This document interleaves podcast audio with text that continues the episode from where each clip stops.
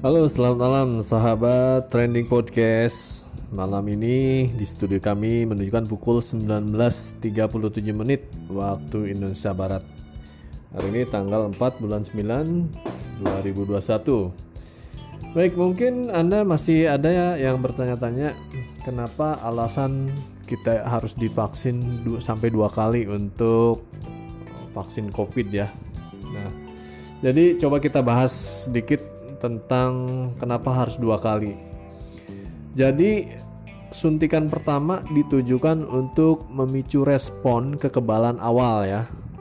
Terus yang kedua, suntikan kedua itu untuk menguatkan respons imun yang terbentuk.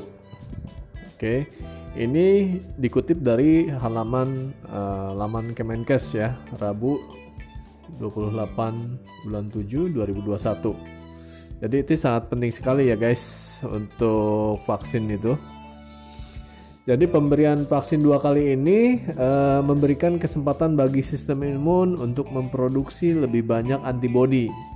Jadi vaksin harus dua kali agar mereka bisa memberi tubuh pasokan sel memori yang kuat terhadap virus kemudian melawannya. Jadi sel-sel memori ini siap untuk merespon antigen spesifik tersebut.